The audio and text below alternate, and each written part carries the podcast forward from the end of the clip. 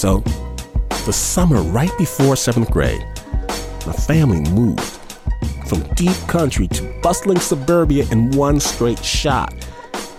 Before walking into school my first day, I tried to psych myself up. I tried to recall that it didn't happen right away, but yeah, when I left, I was king of the sixth grade. And this was a bigger canvas. I'd never seen so many kids in the same place in my life, but my inner self told my outer self to act like he's been here before. And I did. Took a deep breath of that first day of school smell, and it was on. I waved at kids who weren't waving at me, nodded at the map like I knew what was happening, shouted down the hall at James, Mark, Tiffany, whatever names I thought up. And the first day packet said to go to your locker, test your locker, and then go to your assigned homeroom. Lockers.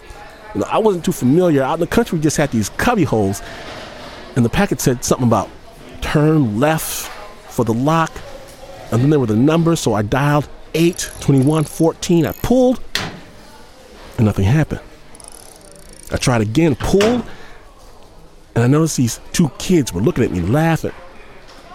So I kind of wiggled the locker and tried to give it a yank, and these kids were like, hey, hey, hey, hey, look at this dumb kid. He, he doesn't even know how to open a lock. And more kids come, and everyone's having a jolly time. They're shouting and pointing and hooting, and someone pushes me into the locker, and I go to swing and get shoved again and again, and I, I know I can't cry.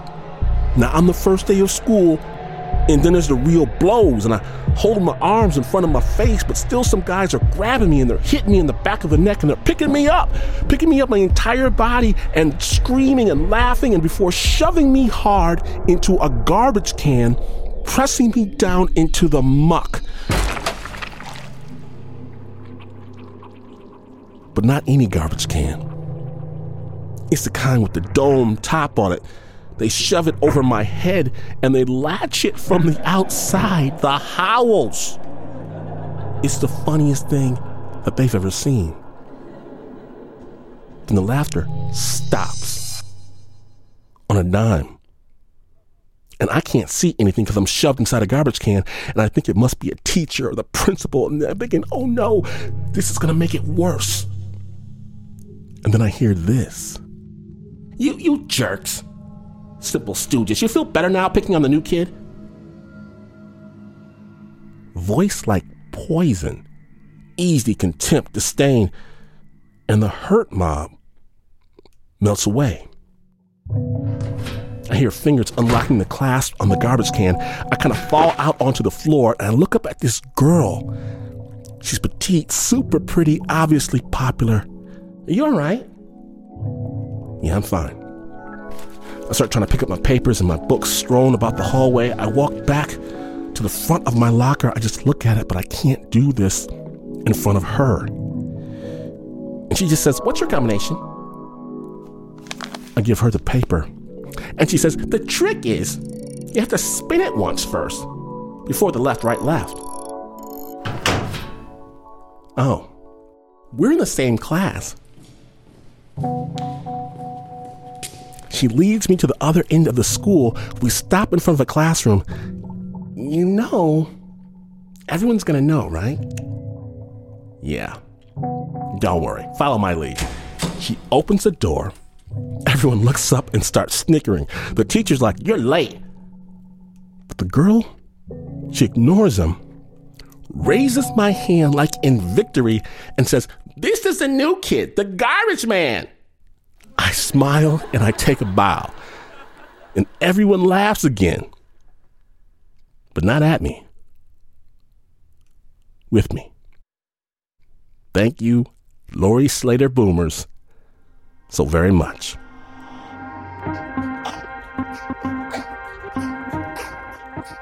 Today on Snap Judgment from WNYC, Godsend. Godsend.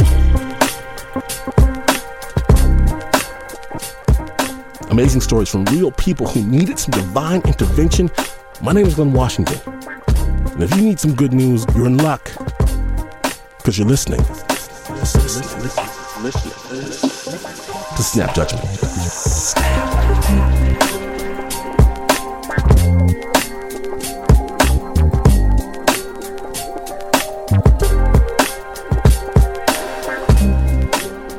We're going to kick things off on our Godsend episode with a story straight from the heartland, which might be hard to believe for reasons you'll soon learn, but I'll let Ellen Spencer tell the tale. I am Ellen Spencer and I live in Indianapolis, Indiana. I was born in Indianapolis, Indiana. I don't exactly sound like I was born in Indianapolis, Indiana, and uh, I get all the time where you are from, and people's not to believe me when I tell them, but I am from here.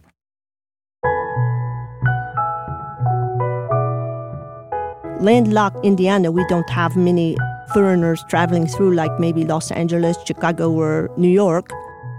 I had a French lady get very angry at me once. She thought I was dissing the homeland we were have primary elections, and I was helping, which, by the way, only an American citizen could do. So it was my job to ask everybody to please to hand me their picture ID.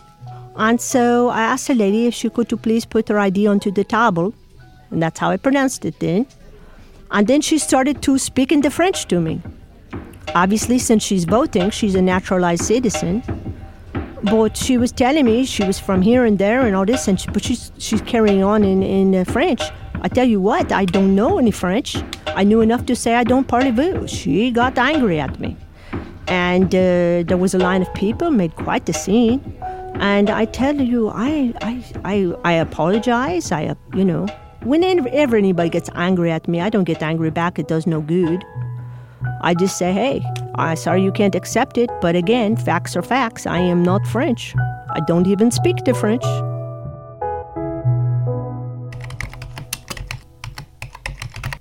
Six years ago, I was at my computer working on a project, got a very, very bad migraine but it was the numbness that was striking to me. It was it started at the tip of my chin.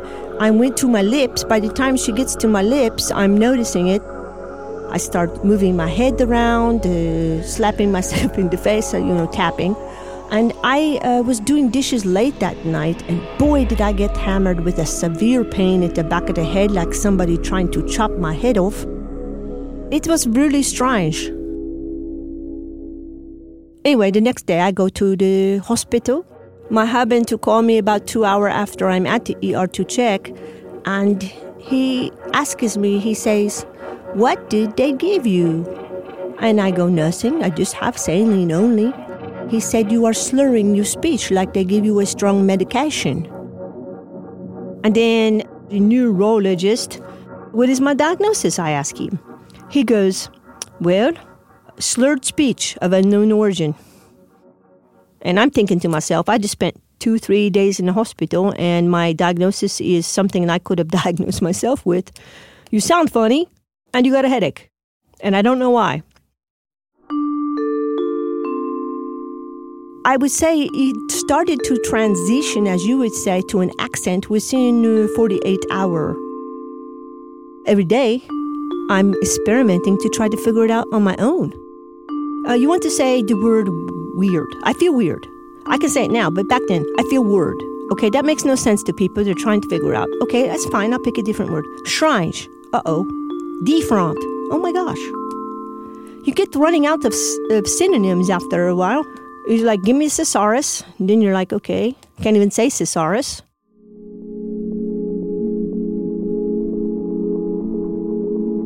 If you could imagine to look in the mirror and see your own lips are moving, but that not your voice coming out. This is not the voice when I talk to my little girl and read her her bedtime story. This is not the voice when I stood in front of a church and proclaimed my, my devotion to my husband and says, I will love you forever and always. I died. My speech was gone.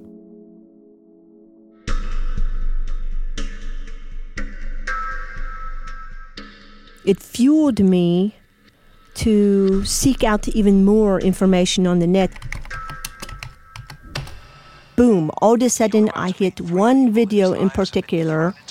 Uh, it was called My Strange Brain. And it was about a lady, Cat Lockett was her name, C A T H. I cannot say the T H's very well. And uh, she sounded French. And same similar kind of things to happen. This boom, all of a sudden they are sounding like a foreigner in their own country. Sometimes they say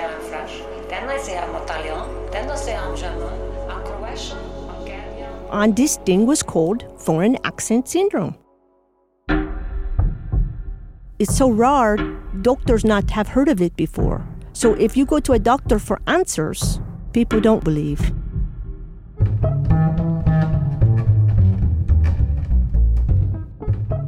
People would say, You're making it up, it's fake, uh, she sounds stupid. Uh, there's no question something happened in my brain. I am not a psych case, I'm not a nut, I'm not stupid.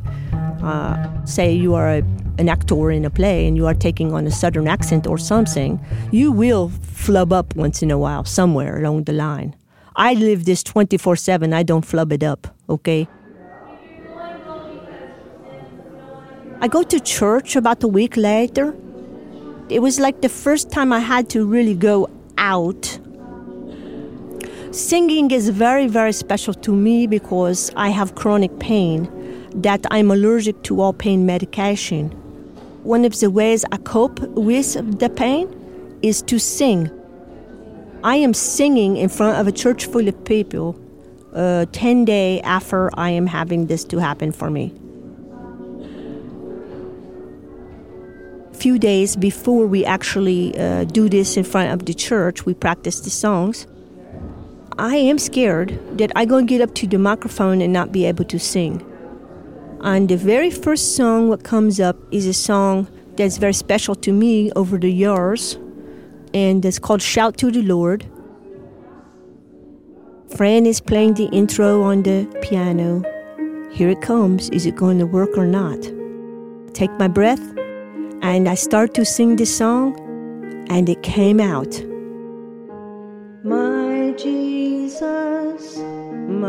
Savior, Lord, there is none like you. And it sounded the same way it always sounded when I sang before my voice to change. And I tell you, it was just like time stood still.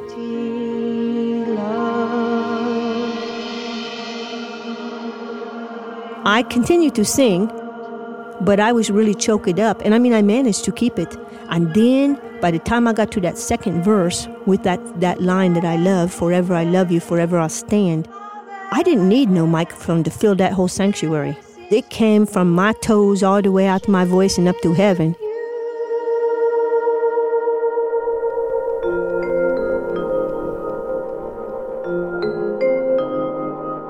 So then I started to inspect what's different about my singing. Wait a minute, how it is I can sing but not to be able to speak.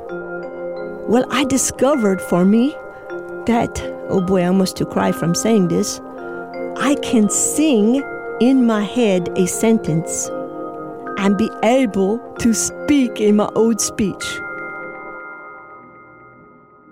So if I say, even though I sound like a foreigner, I am a Hoosier and grew up on a farm.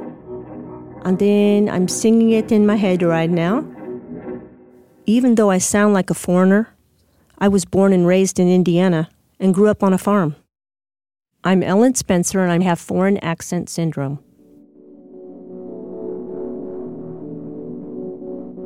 Uh, did you hear it starting to slip back on the, uh, probably about the word syndrome? Did you hear it coming back? I can do that only for a little bit, but I tell you, it is such a precious gift when that piece of you is taken away.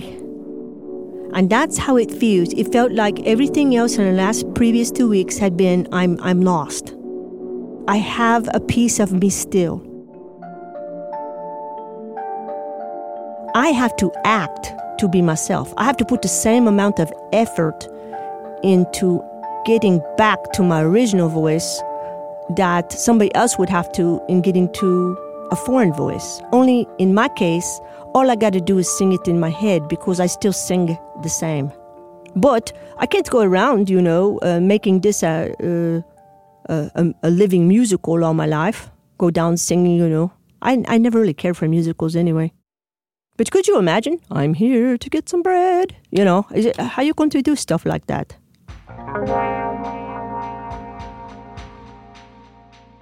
Right now, I just ce- celebrated what we call an FAS birthday number six. So it's been six years with this voice I'm speaking right now, and nobody to this day can explain why. Nobody can help me with it. I'm kind of on my own. I haven't given up on getting back to my old voice, but I haven't stopped living because I don't have it. And if from this moment on I have to go on with just the new voice, then it's what it is. It's my voice.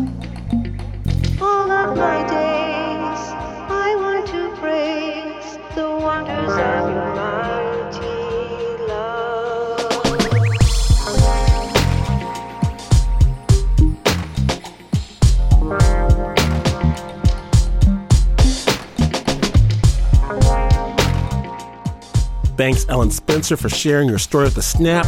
It was produced by Julia DeWitt with original sound design and score. Did you dig that last lit? Uh, by our own Pat Mesiti-Miller. When the Snap Judgment Godsend episode continues, a woman discovers her true magic powers and a glimpse at one of the most elusive mammals in the entire world. I am not kidding, snappers. It's going to be awesome. Stay tuned right after the break. Snap Judgment.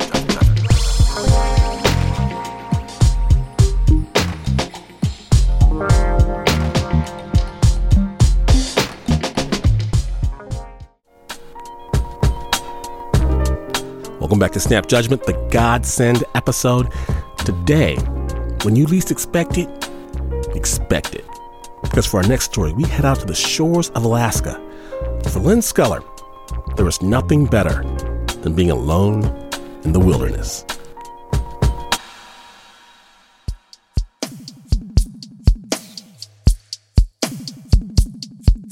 When I was uh, growing up up in Anchorage, you know, back in the late 60s and early 70s, I had heard of blue bears, and you'd hear the stories about them, you know, like they were these uh, bears that lived up on the glaciers and never came down, and that's why they were this pale gray blue color. And other people would say how they knew of somebody who knew somebody who uh, shot one, but I certainly never never saw one and didn't know anybody who who had seen one. It uh, always seemed so elusive and special. It just uh, was below the radar all the time. I got into the guiding business because shortly after I moved down to Southeast Alaska here, um, through a strange sequence of events, I actually wound up working for a law firm. And I've always played a game with myself where I asked myself what I would do if a doctor told me I only had two years to live. I decided, sitting there at my desk, you know, with a screen in front of me and a suit and tie on, that I would want to spend all of that time outdoors in wild places on my own, answering to nothing social or cultural or none of those expectations of how you should look or be or act. I went out and got a Master Mariner's license uh, from the United States Coast Guard and built a boat to do this with and uh, started a more or less a water charter freight service here in southeast Alaska. I would work 115, 125 days straight, exhaust myself. Winter would come, I'd just kind of hunker down and get through it however best I could, and then uh, prepare for the next season. It uh, it suited me. I didn't have the latitude. I didn't have the the mental playroom to let some very disturbing things from my past that had been eating at me for a long time keep running around and around in my head. When I was 21 years old, a woman that I was very attached to was, uh, disappeared. You know, of course, after we had searched all the woods around her cabin and done everything we could do to figure out where she went and why she left her dogs alone and why there was food rotting in the refrigerator and what could have happened, uh, turned out that she had been abduct- abducted and uh, was murdered. Never knowing exactly who was involved, that cast a very long shadow over everything else. I didn't trust anybody. I didn't want to be close. I was not sure that the general cut of humanity was desirable company. I was 36 when I started working on getting the boat together and preferred to be alone. One day the phone rang, and it was uh, Hoshino, a Japanese fellow. I could tell from his accent. And it turned out he was one of the best wildlife photographers in the world, if maybe even the best, and had a huge rock star following in Japan. He wanted to hire me to take a film crew out for six weeks. And my initial reaction was no way. The thought of having four people in an 8 by 10 area for weeks on end sounded more like uh, the best analogy was a prison cell. But there was something in his approach that made me consider it. He just wanted to go out in the woods or on the water and see the most beautiful things he could see and try to take good photos of it. So I, I took the job. Within uh, a couple of hours of having him on the boat, getting ready and everything, I realized that I liked him, which was kind of unusual you know, to right away just like somebody.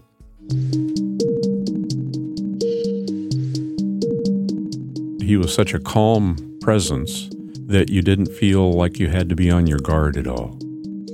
I wasn't used to asking anybody for anything. And so I very reluctantly asked him if he would teach me something about photography. And he immediately agreed. I had uh, taken Michio way up on a hillside where there's a stand of interstadial stumps, and he was setting up, taking some photos, and and he suddenly uh, he just stepped aside and motioned at his camera that he had on tripod there and pointed down at a just a stump and some rocks. And I, I put my eye up to the viewfinder. There was this beautiful composition, a lot of smooth stones of different colors nestled into the curve of a root. It was like the root and these stones that were millions of years old had this intimacy between them. As if I was looking at a Madonna or a photo of a mother holding a baby.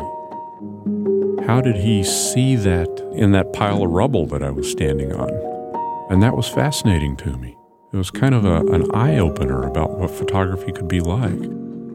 He told me once that every photo should tell a story. And after he explained that to me, I started recognizing that in his work. He uh, asked me one day if I thought we could find a blue bear. And I said, not a chance.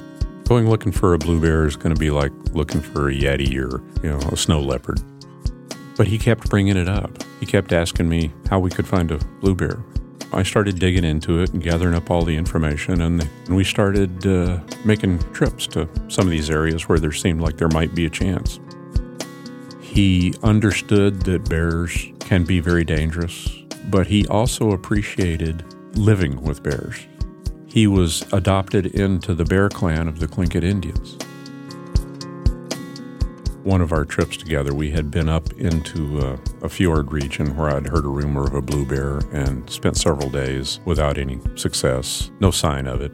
One of those days where it's just so calm you could, you know, see seagulls landing on the water half a mile away and, and no wind at all. And we decided to make a run and see if we could find some humpback whales. This was very late in the autumn. This weather front hit us, went from blowing maybe five knots to 20 to 40 to 50. And then I don't know how hard it was blowing. It was just blowing like hell. And the seas built up almost faster than I can describe it. Like big gray animals coming at us out of the dark. And my boat, the Wilderness Swift, is only 31 feet long. It was out of control. I did not think we were going to make it. Michio uh, asked me how it looked, I lied. I said, We'll be okay. The Swift is a good boat. We'll make it. And so he said, Okay. He laid down. I kept steering the boat and praying and was dry mouthed with fear. And I looked back and Michio was sleeping. He was, he was asleep. And the boat was just being thrown helter skelter all over the place. Somehow or other, we managed to make it and tuck into a little hole I knew about up there and get into shelter. Michio got up and looked around and said, "Oh, okay." He immediately started making dinner. You know, I was just clammy with sweat and stank from fear and, and was just so amazed to still be alive. And when I asked him uh, if he wasn't afraid, he said, uh, Well, you said we'd be all right. And it just struck me how, how he believed me. He trusted me to be right. I'm glad I didn't make a liar out of myself. I found myself putting in extra effort to try to hunt down a, an elusive blue bear, talking to biologists, calling up other naturalists and guides, digging through the records in the library, going through old magazines, and just trying to parse up any little reference to the blue bear. It was intense. You know, my my intention was to do the very best I could for Michio. It got to where everything else uh, was just filling in the the time between our, our trips. We would have the kind of conversations I'd never had with anybody before. We were at anchor, you know, in a little little cove, and we were in the cabin of the boat. We had coffee after dinner, you know, so fresh smell of coffee, and sitting there in the light of a 12 volt light bulb, and the windows are open, and outside there's there's the darkness, you know, and it's it's quiet. And there's a sense of a, a, really big world out there waiting. And that's that was the that was the first time in our conversations. You know, when when we were talking about all his successes and you know, he had a show at the Carnegie Museum. He had a show in, in Tokyo that 10,000 people attended the opening day. They were doing documentaries of him. His books were selling very well. And then, just out of the blue, he said, I would trade all of this to have a family. And I realized that he was lonely. And that really hit me. Having those kind of conversations at night became one of the things that I look forward to the most. You know, gradually realizing that what I really enjoyed here was this uh, open, intimate connection about what we really thought and felt. Sometimes he would ask my advice, you know, on on uh, on how to get what he wanted, which was I was the last person you ought to be asking uh, how you'd go about getting married, and it kind of snuck up on me that all of a sudden I had this close good friend. And then one day he called me up, and I could tell immediately that he was just vibrating with excitement. Michio had made a trip back to Japan, and I asked him what was going on, and he said, I met her. Who? What? Tell me about it. And he said, Her name is Naoko. We're going to get married pretty soon. I'm, I'm embarrassed to admit that my reaction was, oh no. Instead of being happy for him, I thought I was afraid it was going to mean the end of our, our trips, that he was going to disappear. You know, he was going to fade out of my life. And then that passed pretty quickly. His uh, excitement was contagious. And a year or so later, he got married and uh, had a son. But then he came came to Juneau with his family, and uh, he still had hopes for finding the blueberry. I was kind of elated that it wasn't going to change that much, and it looked like we were definitely going to be making another trip. It was some months later that uh, I called Michio up. I was all very excited and uh, said, "I know where there's a blue bear we can we can go to this place. Only Michio couldn't go when I thought we needed to go. We put it on hold, and I had another charter. After being out for a week or ten days with those that crew, I pulled into a little village named Kake and went to a payphone to call in and get all my messages at home. There were probably half a dozen or more messages from people calling to tell me that Michio was dead. Michio was working, doing his photography with this film crew in the Kamchatka Brown Bear Preserve. In the middle of the night, this bear who had been hanging around too close to camp and breaking into things took Michio out of his tent and uh, killed him. I remember standing in that little restaurant, that cafe on the payphone, and this incredible void opened up. I literally don't remember the rest of the day. You know, just get back out on the water, find wildlife for these photographers, you know, set up, wait for the light, pay attention to the weather, but I wasn't present somehow. You know, it's like I was just watching myself do this stuff, not having any idea what the future might be, or if there was a future, if it was worth thinking about. Just loss. The following spring, I'd lined up trips for the spring and uh, was with a couple of photographers that I wasn't getting along with. You know, looking back, I probably was not in the best frame of mind. We were anchored off in uh, a fairly remote area. There was no wind, but there was the sound of water, you know, the sea moving, all the thousands of tiny little bubbles and pops and clicks and all you hear from different bivalves being exposed. Kind of thing where it, at first it, it seems silent and quiet and still, but when you really start listening, there's just kind of a constant little murmuration of, of movement and life. And a bear walked out onto the beach. Got to looking, and there was something different about it. I put the skiff in the water and got a little closer, and it was this husky, well furred, heavily muscled animal with this kind of smoky gray coat that blended into the all of the glacial erratic stones and the cobbles and things. It looked like a dark gray stone. Sure enough, it was a blue bear. I broke every rule I had about approaching wildlife. I've always made it a point to try to not bother the animals, not intervene. But I just kept drifting closer and closer and closer, and the skiff is in a couple of inches of water. I might have even stepped out of the skiff and started walking towards it if it hadn't just suddenly spun around and was looking at me and just picked up my camera that Michio had talked me into getting and took one shot. And then it just turned and ran off into the woods and it was gone. And then it was just me sitting there on the beach.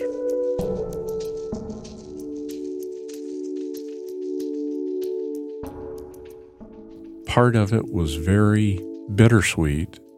You know, it kind of felt a little bit like something was being put in my face. And I remember thinking, where are you, Michio? Where are you now that I've finally found a blue bear? Took one sixtieth of a second to take that picture.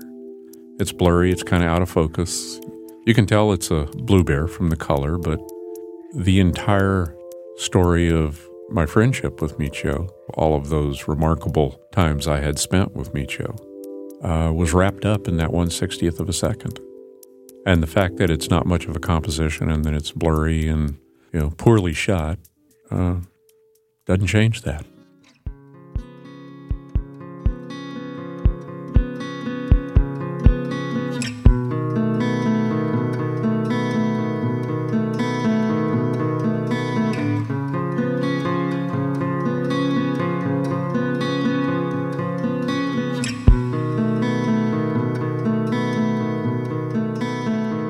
Thank you, Lynn Schooler, for sharing your story. To find out more about Lynn and Michio's adventures, grab a copy of Lynn's book, The Blue Bear. I have a link at snapjudgment.org. That story was produced by Nancy Lopez with sound design, original sound scoring, and original sound playing on instruments by Renzo Gorrio and Davey Kim.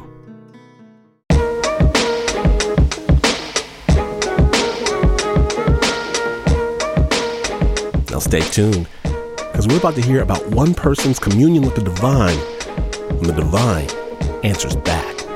On the Snap Judgment Godsend episode, stay tuned.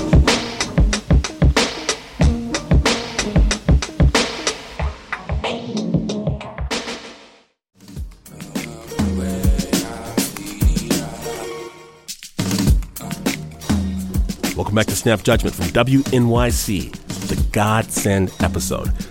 My name is Glynn Washington, and today, looking for messages from a higher power. Now, everyone plays these little games, the parental figures, right? Peekaboo, hide and seek. Well, on our next story, listen because it starts with a mysterious game, but you will not believe where it ends up. Some straight Jumanji type stuff. Snap judgment.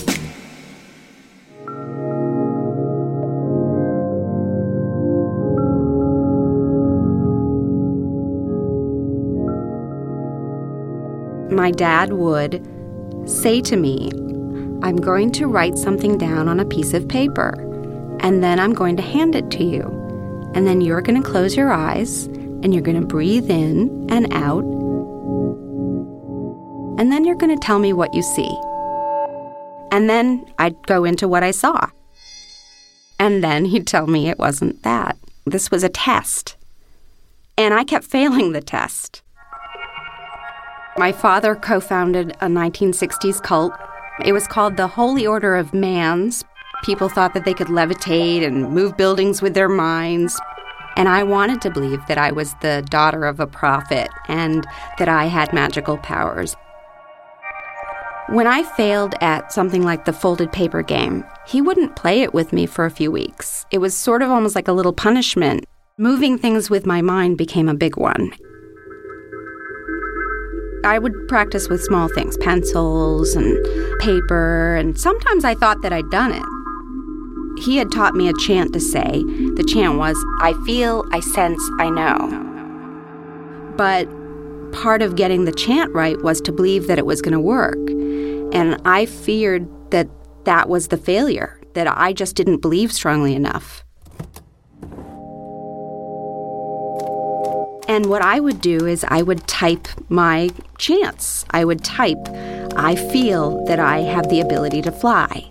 I sense I have the ability to fly. I know I have the ability to fly. I feel that my mom's going to get us off of welfare. I sense that my mom's going to get us off of welfare. Most of what I attempted to control had to do with things that I wanted to be when I grew up, which was a famous actress, a good witch with real magical powers, and a savior of the world. We were a news watching household. Every single night, our living rooms were filled with terror. The entire country was aware that at some point we probably were going to have a nuclear war with, with Russia, with the Soviet Union at that time. You know, I would pray about it. I tried everything I could think of. Every day, every morning, every night, sitting at the typewriter, and nothing worked. And because I was a failure, I hadn't brought my father back. I hadn't helped relations with Russia. It was 1982. Uh, Samantha Smith was a year older than I.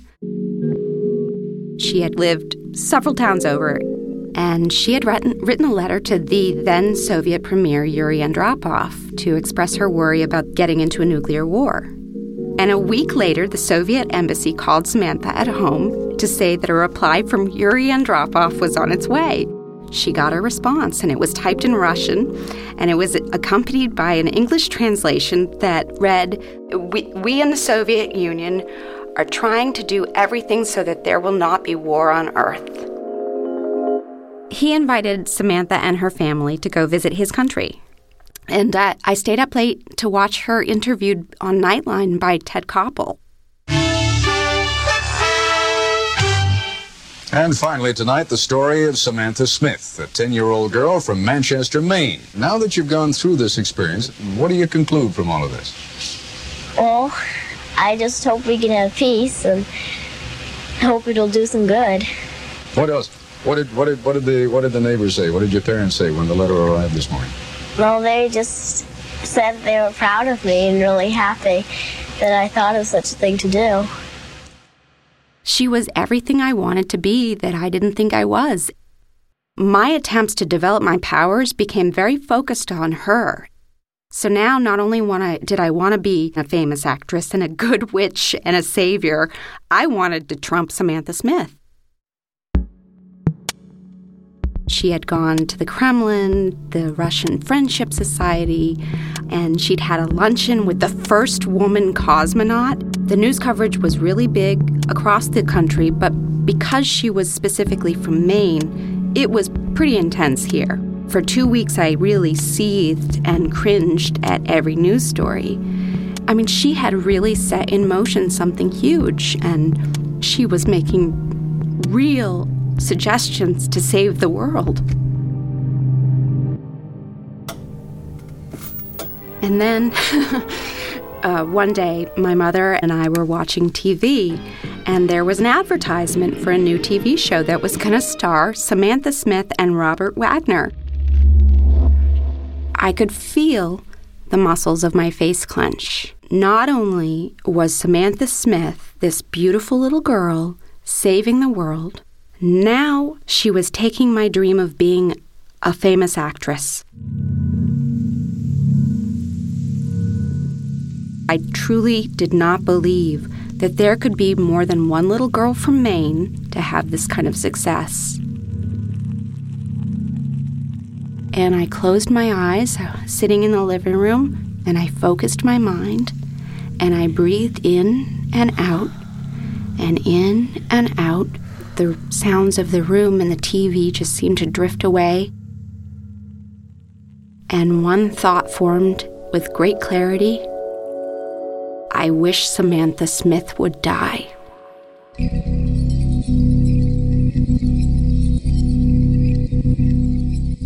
And then it was summer, um, August 26, 1985.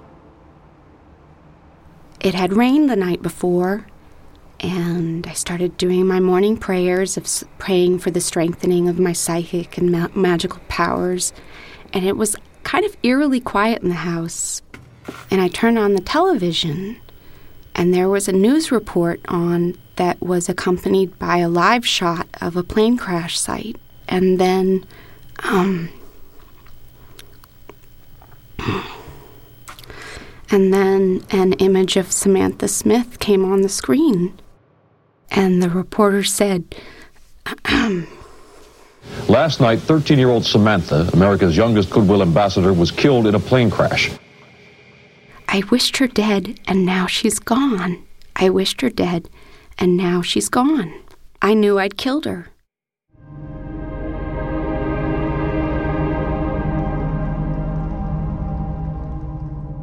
And the shame of that, or what I believed I had done to the world and to her mother Jane, was immense. For about three years after that, I attributed every moment of pain or trauma as all part of my punishment for what I had done. Everything told me that I would eventually suffer a painful death at a young age because I deserved it. And so I waited.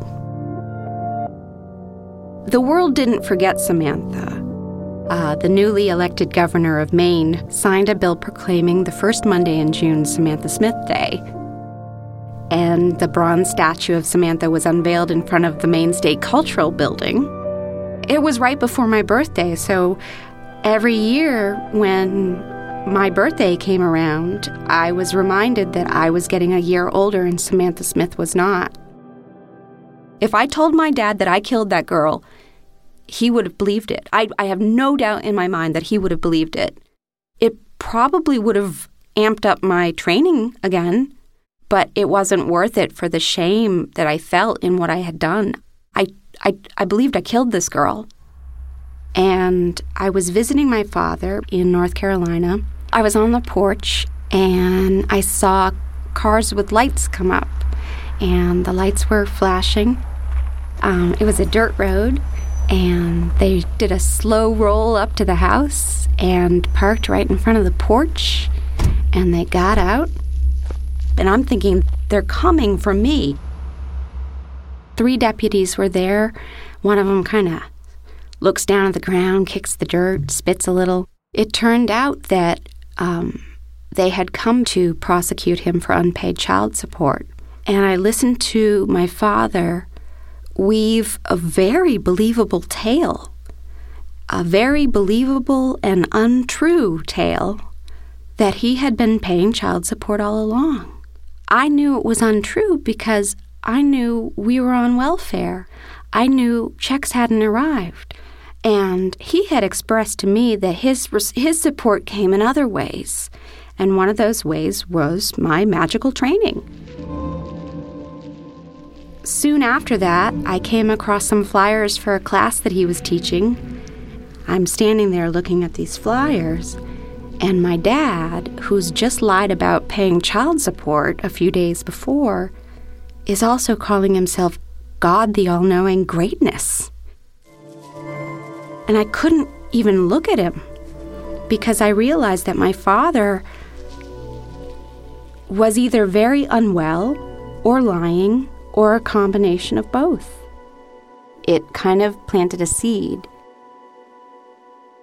It w- was a few years later, and I really went through a very confusing time of kind of letting go of my father's beliefs, but being incapable of letting go of my own belief that I had magical powers. I think, yes, I was definitely older than someone might expect before I realized the truth. Suddenly, I just stopped and I started to cry and I said aloud, I, I don't want to live like this anymore. And in that moment, when I thought that, I knew the truth. I knew I had not killed Samantha Smith, and I knew I hadn't killed her because I had never had that much power. Knowing that I hadn't killed this child was a, an enormous relief for me. But even after this experience, I would say probably for 30 years of my life, I've had to remember that I'm not magic. I just don't believe that I can levitate. Well, I'm not saying no. I, I don't think I can. I'm pretty sure I can't. No, I can't. Damn it!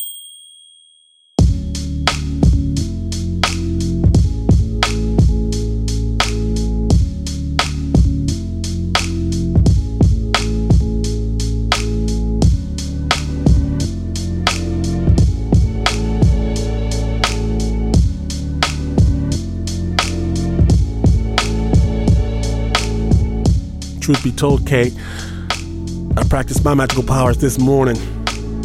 Find out more about the magical, mysterious Katie Lippa on our website, snapjudgment.org. The piece was produced by Anna Sussman with original scoring by Leon Morimoto.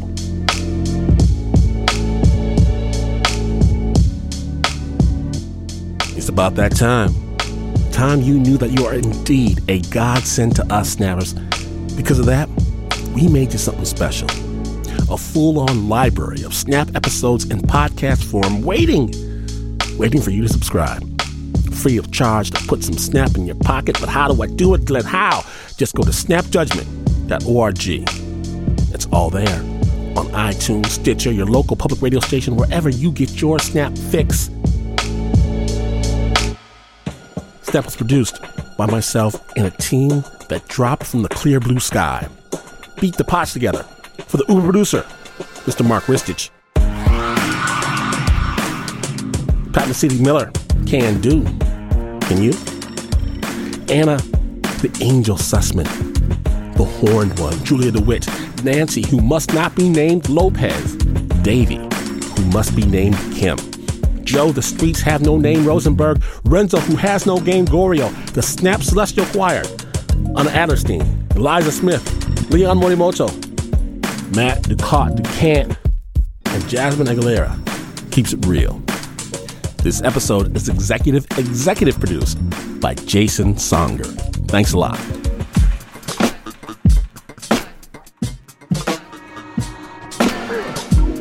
This is not the news. No way is this the news. In fact, you could test the universe by walking in a thunderstorm with an antenna strapped to your forehead, only to have the universe provide exactly what you deserve.